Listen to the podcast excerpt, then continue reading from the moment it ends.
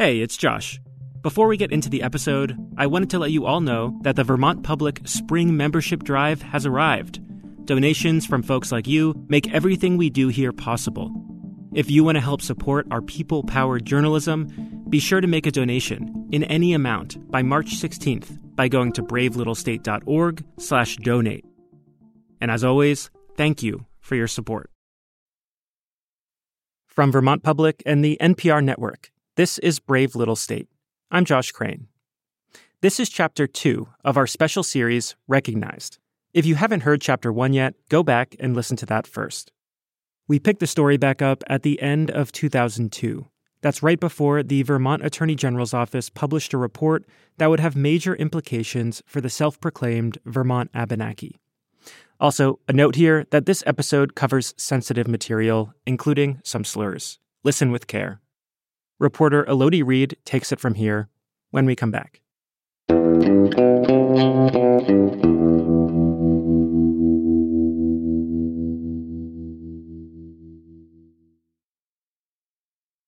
Thanks to VEDA for their support of Brave Little State.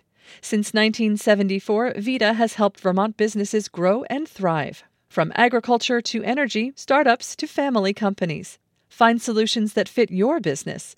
Visit VEDA.org to start your next chapter today.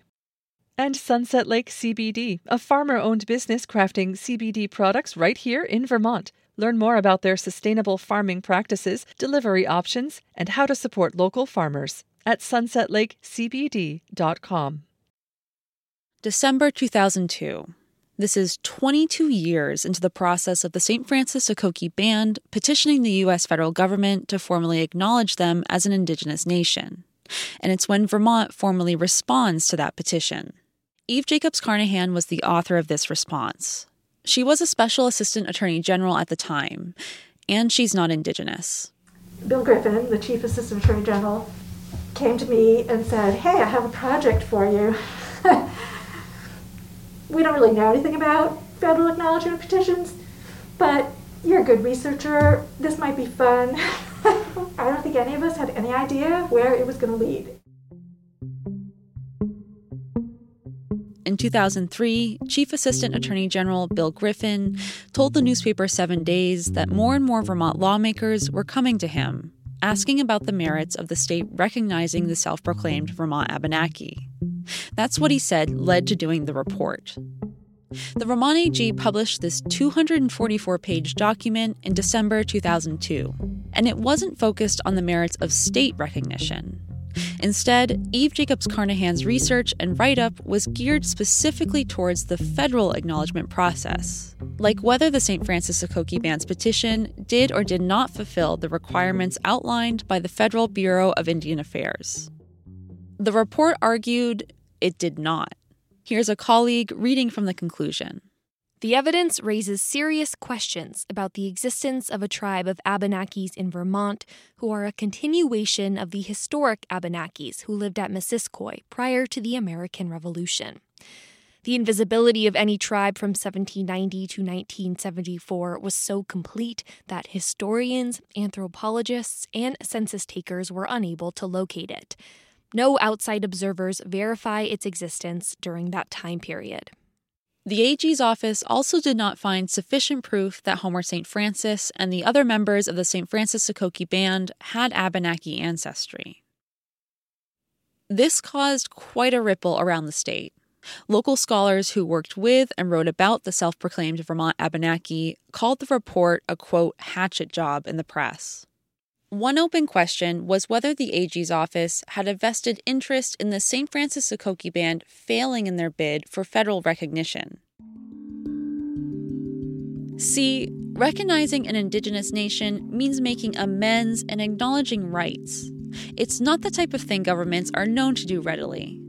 Bill Griffin, the chief assistant attorney general in Vermont at the time, told Seven Days that legally recognizing the self proclaimed Vermont Abenaki as an indigenous nation would have consequences, and that it would be like, quote, creating another state within Vermont.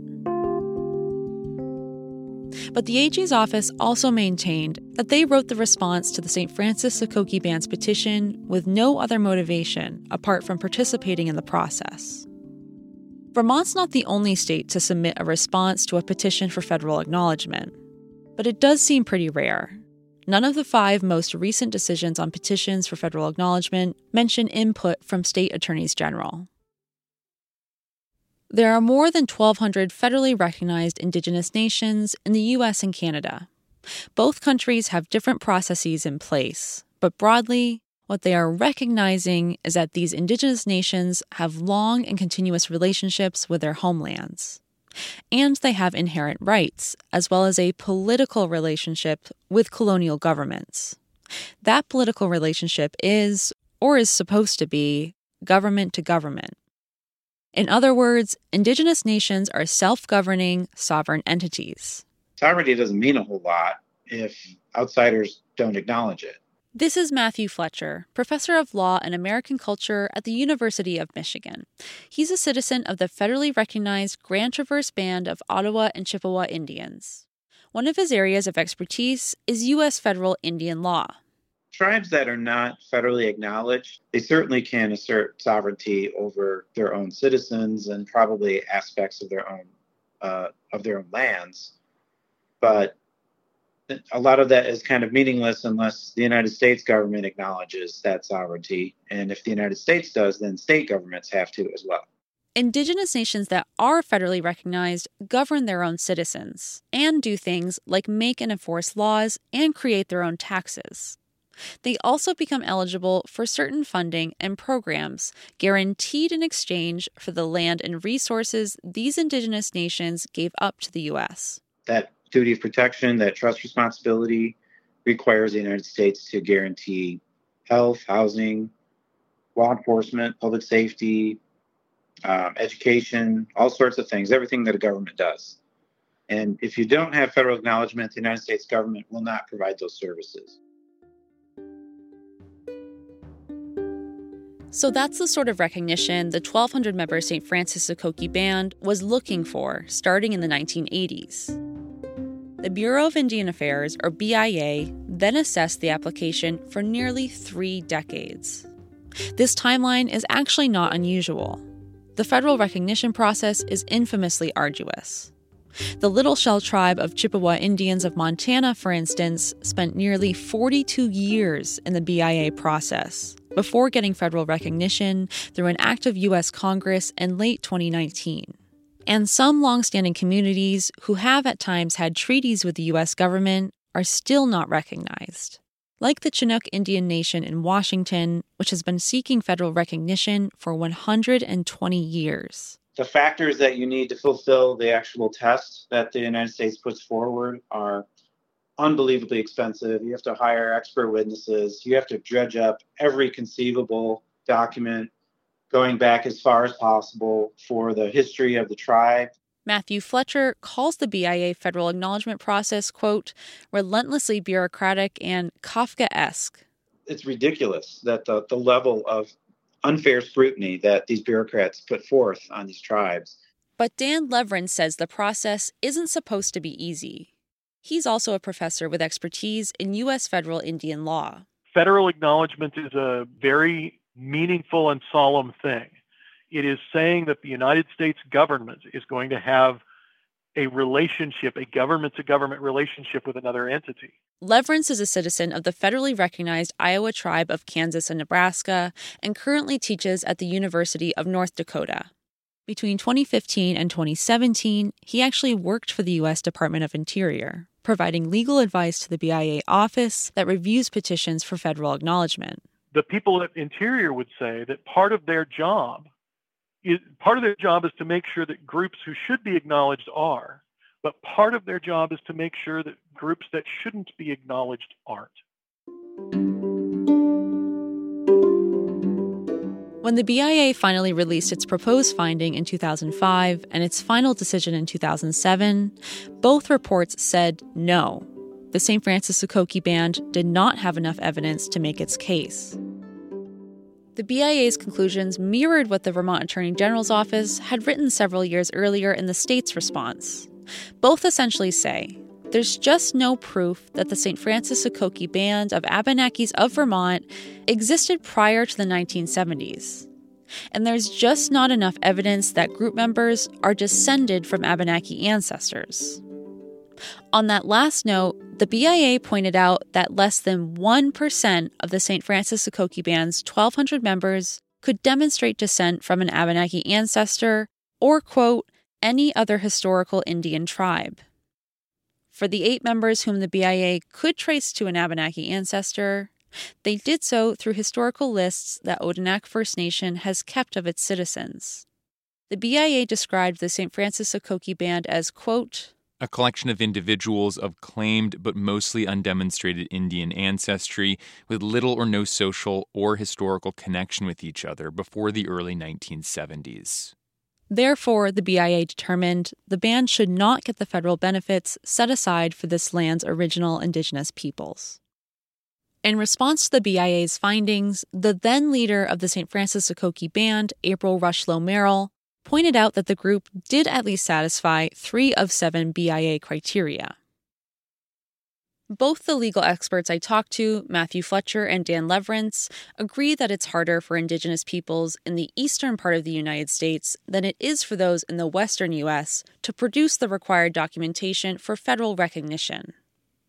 That's because colonizing countries like England, France, and the Netherlands didn't have the same formalized agreements with Eastern Indigenous peoples that the United States later made with Western Indigenous peoples. Fletcher says this makes the paper trail a lot harder to follow.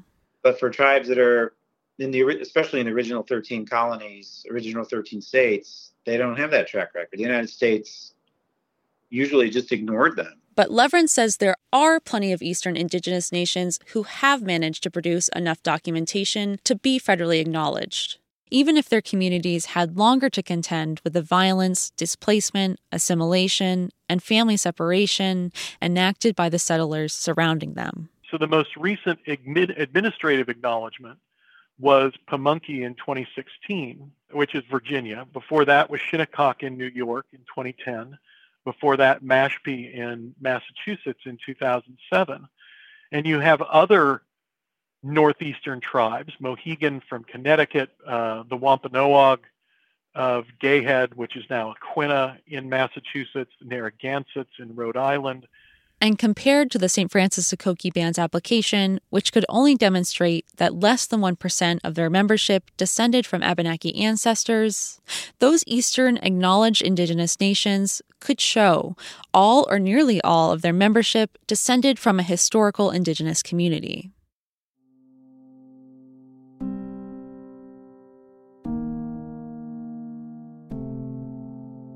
In the case of the St. Francis Sokoki Band's petition for federal acknowledgement, what stands out to me from both the federal and Vermont government's responses is that neither deny there were Abenaki peoples present in the state of Vermont between the turn of the 19th century and the 1970s. In fact, they confirm through newspaper articles, historical journals, and notes from anthropologist Gordon Day that Abenaki peoples were visible here at various times. Instead, what the BIA and the Vermont Attorney General's office claim is that they couldn't find similar documentation showing there were distinct Abenaki peoples in Vermont, separate from Odanak and Wolinak First Nations. At least, not from the materials submitted in the St. Francis Sokoki Band's petition for federal acknowledgement.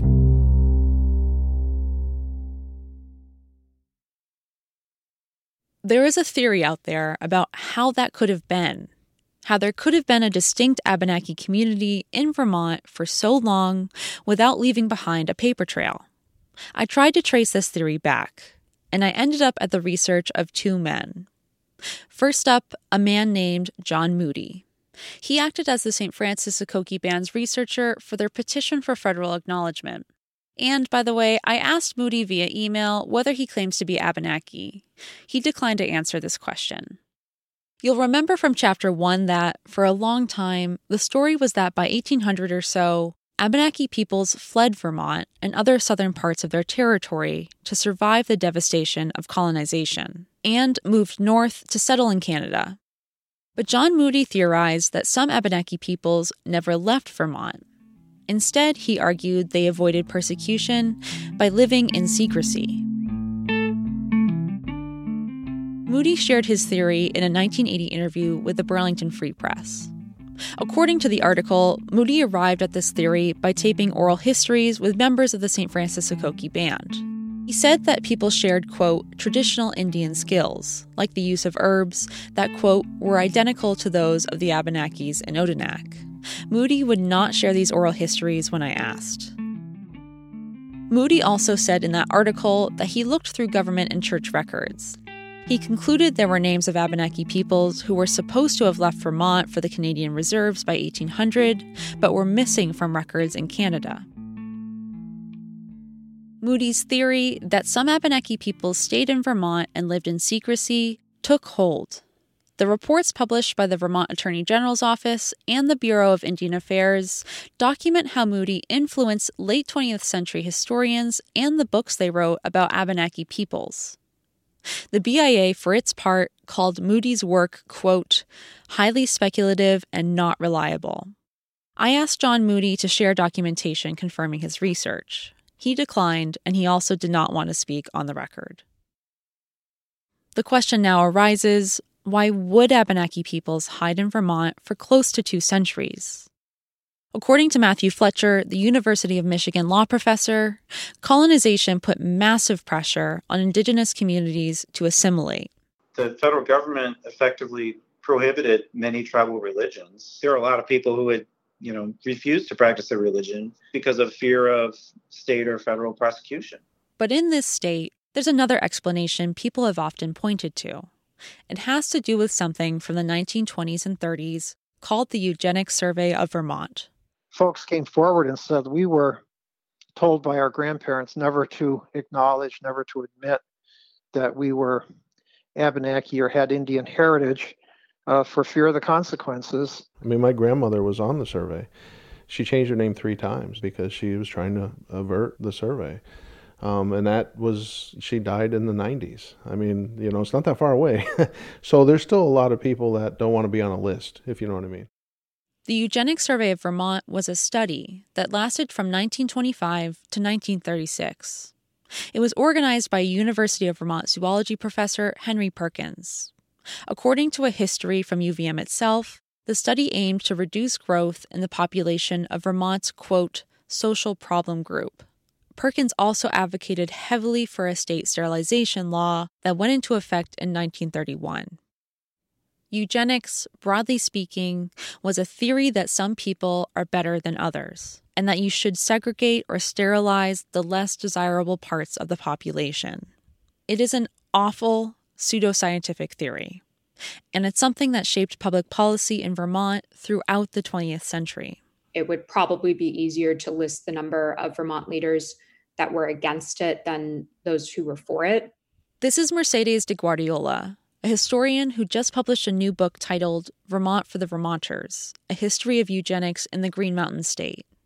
She declined to be interviewed for this story, but she spoke with Vermont Public in 2021, and that's the tape you're hearing. It's so tied into policies behind social wel- welfare, thinking behind how you provide aid uh, to certain members of the community, how you treat people in institutions. The eugenic survey lasted from the 1920s to the 1930s. But it wasn't until 1991 that Kevin Dann wrote an article linking the survey to Abenaki peoples in Vermont.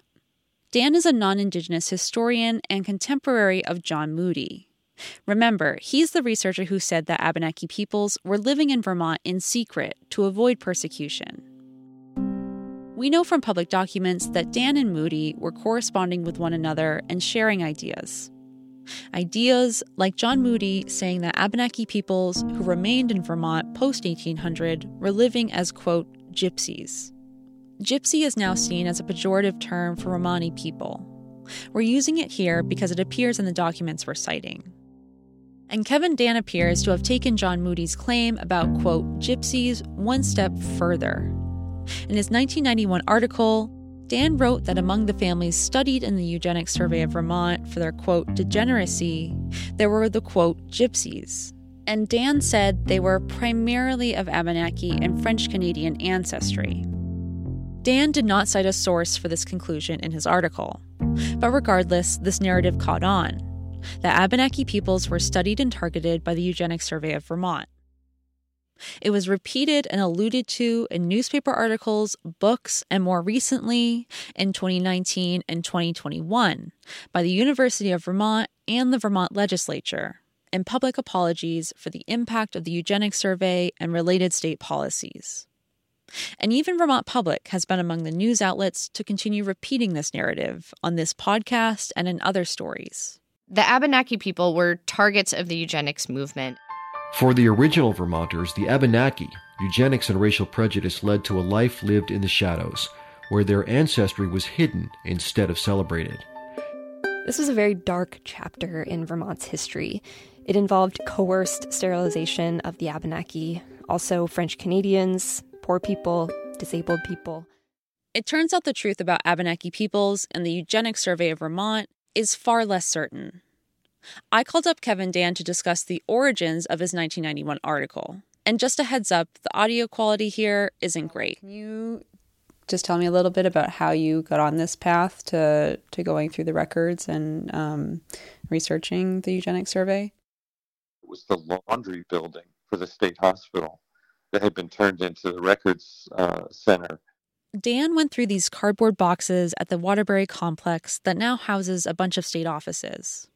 And so it had all that atmosphere of, you know, real darkness about it. Among the records, Dann said he recognized names of Abenaki families. But those family names weren't from the St. Francis Sokoki Band. They were names that Dann recognized from anthropologist Gordon Day, who studied Odanak First Nation. But that distinction, that the names were related to Odanak, did not make it into the public presentation of Dann's findings. All of a sudden, it became a, a um, you know, Homer St. Francis standing there in front of journalists and waving some. I I I don't know, even think I had published anything at that point. It might have been a a manuscript thing and said, "Look, there was this Abnaki Holocaust." I mean, that blew my mind. I felt very much that, you know, if it had if there had been anything like that, I would have found some evidence of it, and uh, I didn't. What Kevin Dann told me, it calls into question the whole theory that the eugenics survey targeted a distinct community of Abenaki peoples in Vermont.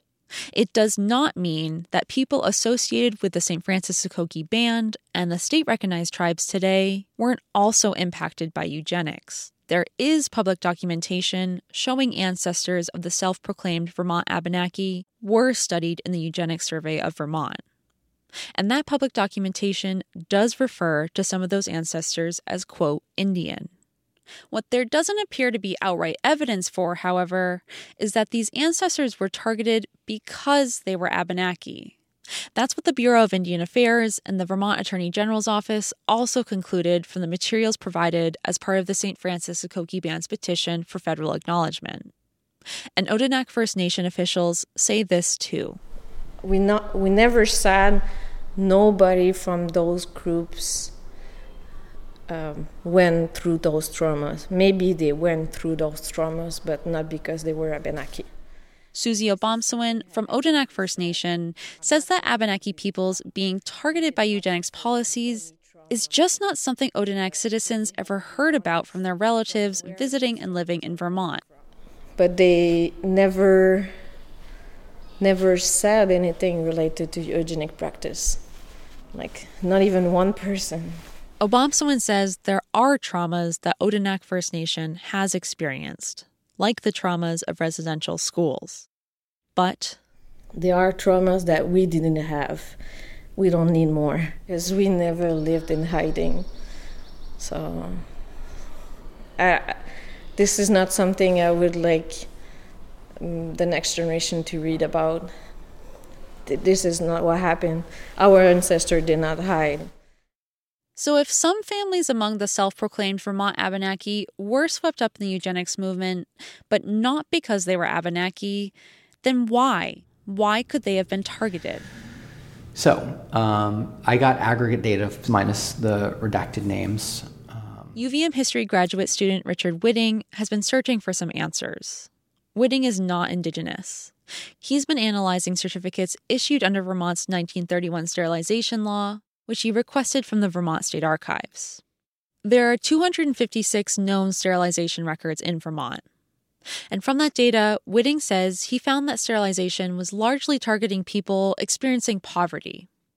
Also, among those sterilized were young people who were institutionalized and older, low income women who had multiple children.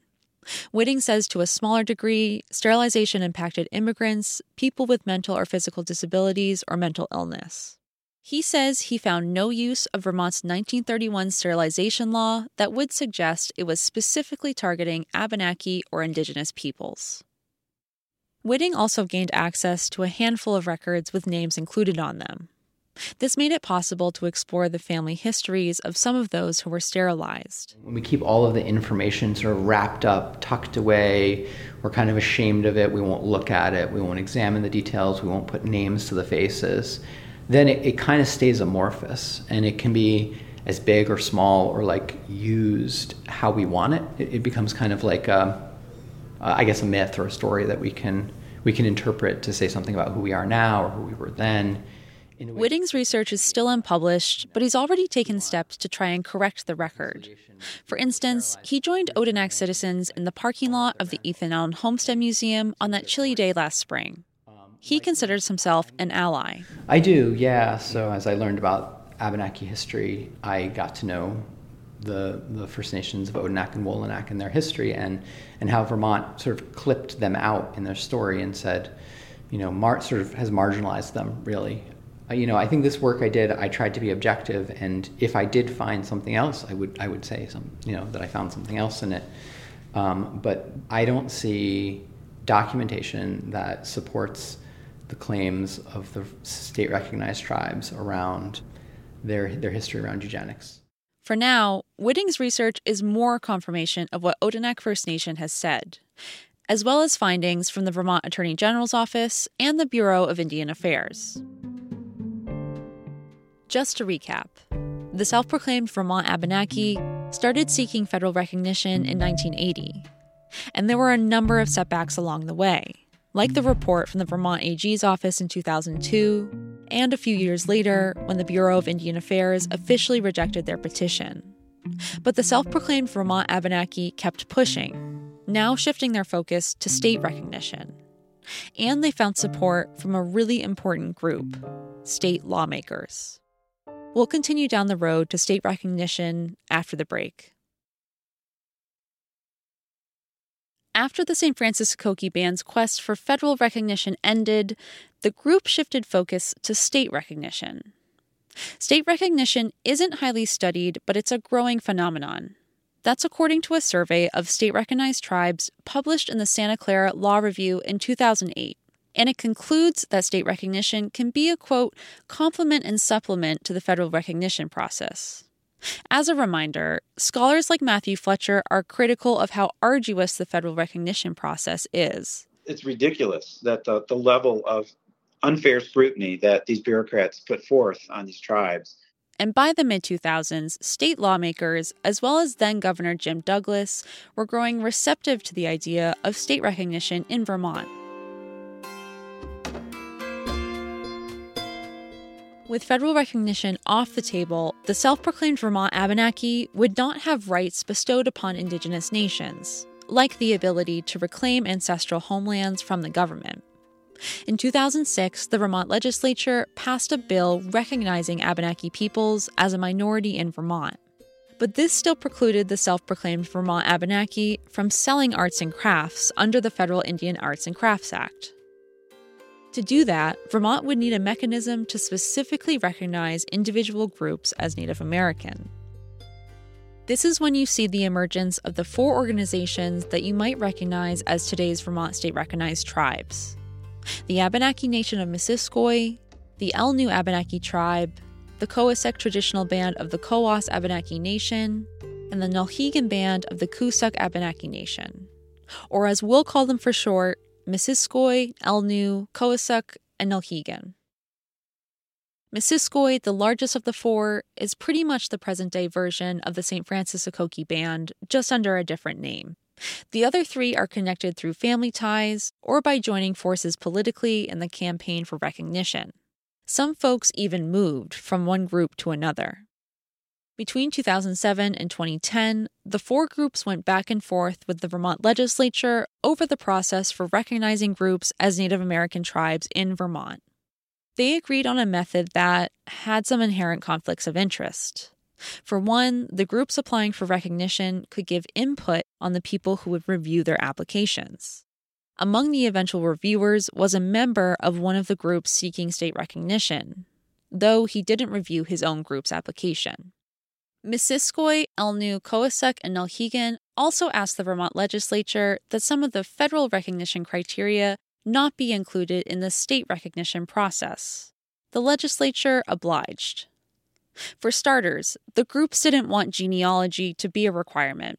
Some said they feared their personal information would be exploited, citing previous eugenics policies in Vermont. And so state lawmakers allowed them to use, quote, other methods to trace their membership to a shared kinship group. The groups also didn't think they should be asked to document their community's history into the distant past. And the Vermont legislature was okay with that, only asking that groups have a connection with historic Native American tribes in Vermont, rather than needing to be descended from them. Lastly, the groups specifically didn't want Odanak First Nation citizens' involvement in Vermont's process. Remember that a few years prior, Odanak's government had denounced groups like theirs. And so the legislature added a residency requirement for those who testified during the recognition process in 2011 and 2012. This effectively excluded most Odanak perspectives, like Odanak citizen and Albany, New York resident Denise Watso, who opposed state recognition. She said self proclaimed Vermont Abenaki groups were misrepresenting facts Vermont put up the stockade walls, right? Keeping the Abenaki people out because they had one agenda. Senator Illuzzi was to recognize these groups. The person Watso was referring to is Vince Illuzzi. He was the chair of the state Senate committee that oversaw the state recognition process. Today, he's the Essex County state's attorney. Illuzzi is not Indigenous. I asked him about this ban on non resident testimony. Although we had a general rule against having non uh, Vermont residents come forward. We did give them an opportunity to to email and to write and otherwise send us information. And Watso in Albany says she did do this. Letters, emails, press releases, phone calls to lawmakers, even a couple in person visits to Vermont. But we could not speak. We found that the in person meetings had been not conducive to a a positive uh, discussion, a positive resolution. Illuzzi told me he thought lawmakers did set aside a day for out of state residents to testify, but records don't show any such testimony. They show only a few people affiliated with Odanak were allowed to testify during the hearings for the state recognition bills, and they were all Vermont residents. Like Richard Bernier, who lives in Orleans County, I live in Coventry, Vermont. I, I'm just a young man. Bernier is 84 years old. I'm an Abenaki Indian and I belong to the Turtle Clan. I visited him at his home on a snowy morning. He welcomed me inside and offered me his slippers, then Sisters. showed me some family photos. Okay. And my mother is right there. But my mom was a hellraiser, okay? And uh, uh, anyway, her sister brought me up. She took me when I was a year and a half old.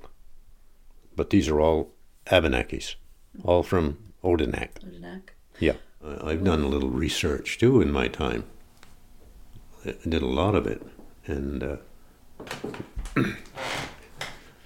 I know just about everyone that's Abenaki here. I don't want to hurt these other people. I really don't. They got to live too. Okay? But why can't they be fair with the real people? By quote, real people, Bernier means people who are enrolled with a federally recognized indigenous nation. When Bernier traveled to the Vermont legislature to testify against state recognition for the self proclaimed Vermont Abenaki groups, he says he told lawmakers there was something very wrong going on, and that what went wrong could be traced back decades. Homer St. Francis, many years ago, started this. This is Bernier testifying in front of a state Senate committee in 2011. That's not an Abenaki tribe. Far from it. far from being an Abenaki tribe. Here's the other thing. You know, the Abenaki, being an Abenaki or an American Indian, you're born into it. Just because they have powwows and gatherings and what have you, that don't make them Abenakis. You're born into it. You're raised in it. Okay? Also at the hearings, Jeff Benay. We introduced Benay in Chapter 1. He isn't Indigenous himself, but he has worked as the director of Indian education in Franklin County schools for decades. And he testified in 2011 that Abenaki students were getting taunted in school because they weren't recognized by the state. And all that I would say, the time has come for us to put this bickering aside and let's do what is morally the right thing to do. This is a moral imperative in 2011. We cannot go another year. I want to pause here and acknowledge that, for the most part, we are relying on archival or public meeting tape to represent the viewpoints of the groups who would go on to become Vermont state recognized tribes. The reason for that is folks from these groups have been reluctant to speak with me on the record. This has been the case ever since the spring of 2022. That's when Vermont Public started reporting on Odanak's denouncement of the groups here. The Vermont Commission on Native American Affairs did provide me with the four applications that would go on to be approved for state recognition, with some names redacted. When they were submitted a little over a decade ago, the applications listed 43 people belonging to Elnu, 60 to Cowassuk, 260 to Nulhegan, and 2,248 to Missisquoi. As for what these applications contained, they relied heavily on stories unsupported by documentation that loosely connected their members to people publicly identified as Indigenous. For example, the Nulhegan application for state recognition says that the ancestors of Chief Don Stevens, the Phillips family, are, quote, believed to be descended from a Native American Chief Philip. That Chief Philip is visible in public records as an Abenaki man from Odanak who signed a land deed in the late 1700s. In their application, the Nulhegan group says it considers this land deed its founding document. We asked Don Stevens for evidence connecting him to Chief Philip. He declined to record an interview. He did respond through a public relations firm and wrote in an email in part, quote, we stand by our family's Native American history and the information submitted to the state of Vermont in the recognition process. Native cultures' past traditions, oral history, and ancestral information from generation to generation, which must be considered along with European documentation to get a complete genealogical picture. He goes on to reference documentation and records from the Eugenics Survey of Vermont, which identify the Phillips family as, quote, Indian. The Vermont Commission on Native American Affairs approved the applications for four groups applying to become state recognized. With the Commission's recommendations, state lawmakers voted to make that recognition official. In 2011, Elnu and Nulhegan became formally state recognized as Abenaki tribes. In 2012, Cowassuk and Missisquoi did too. And I'm honored to sign into law the official recognition of your tribes that you have fought and sought for for so long. Congratulations. Vermont's new state recognized tribes celebrated at the State House. Oh, And Nulhegan Chief Don Stevens spoke to Vermont Public about the victory. We have here affected the next seven generations of our children. I mean, they can be proud, hold their head up high. They can be eligible for scholarships uh, in the future. We have now a working relationship, an official legal working relationship with the state of Vermont. The four state recognized tribes would go on to get free hunting and fishing licenses, as well as certain property tax exemptions from the state. And they now qualified for certain federal benefits, such as the ability to label arts and crafts as Indian produced. Elnu, Cowassuk, Missisquoi, and Nulhegan are now among 60 plus entities recognized by about a dozen states as Native American most of them are not federally recognized. Former Senator Vince Illuzzi calls Vermont's state recognition process among his proudest legislative achievements. But I don't think these people were coming forward for state recognition for any reason other than that they were of Abenaki descent and wanted to preserve their culture. You can hear in Illuzzi's voice how settled state recognition might have felt back then. To many, it still feels that way now. But for Odanak and Wolinak First Nations, it doesn't feel settled at all. In fact, just this summer, they called on, quote, relevant authorities to investigate Vermont's state recognition process. Reporter Elodie Reed. In Chapter 3, we go over the ways that this dispute is still unfolding today, and how it has forced some Vermonters to rethink the way they see themselves and their family. I don't think that my family members were lying. I believe that they thought that it was true. They were just caught up in it. That's coming up next in this three part series, Recognized. The third and final chapter of this story is available right now in the Brave Little State podcast feed or on our website, bravelittlestate.org. That's also where you can find an editor's note talking more about our team's approach to this reporting.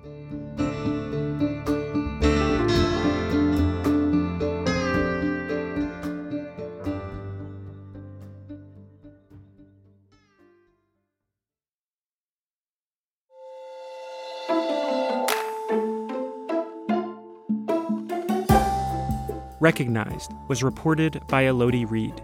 Sabine Poux is our producer. The senior producer and managing editor is me, Josh Crane. Additional editing from our executive producer, Angela Evancie, as well as Tristan Ahtone, Brittany Patterson, Myra Flynn, and Julia Furukawa. Julia also contributed reporting to this episode. Extra support from Mark Davis and Sophie Stephens. Theme music is by Ty Gibbons. Other music by Blue Dot Sessions. Special thanks to Liam Elder Connors, Peter Hirschfeld, Abigail Giles, Mary Engisch, Kiana Haskin, Kaylee Mumford, David Littlefield, Lori Kigonia, Kevin Trevellyan, Mike Doherty, Laura Nakasaka, Noah Villamarine Cutter, Eric Ford, Fran Tobin, Sarah Ashworth, the Indigenous Journalists Association, and so many others.